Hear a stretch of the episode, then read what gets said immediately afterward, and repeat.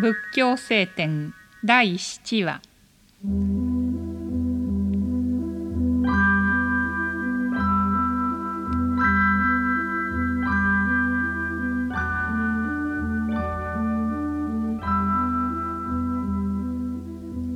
人々の憂い悲しみ苦しみもだえはどうして起こるのか。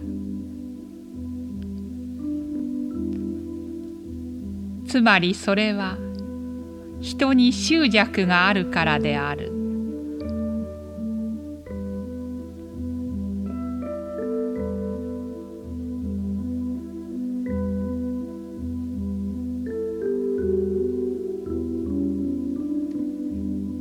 富に執着し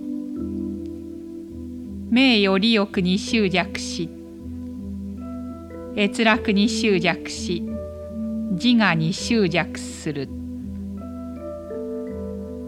この執着から苦しみ悩みが生まれる。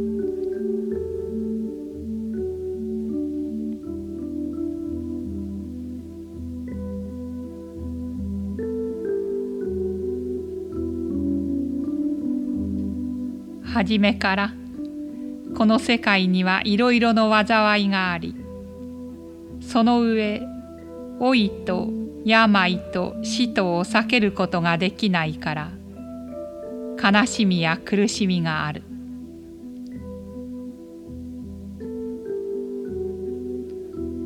しかしそれらも突き詰めてみれば執着があるから悲しみや苦しみとなるのであり執着を離れさえすればすべての悩み苦しみは跡形もなく消え失せる。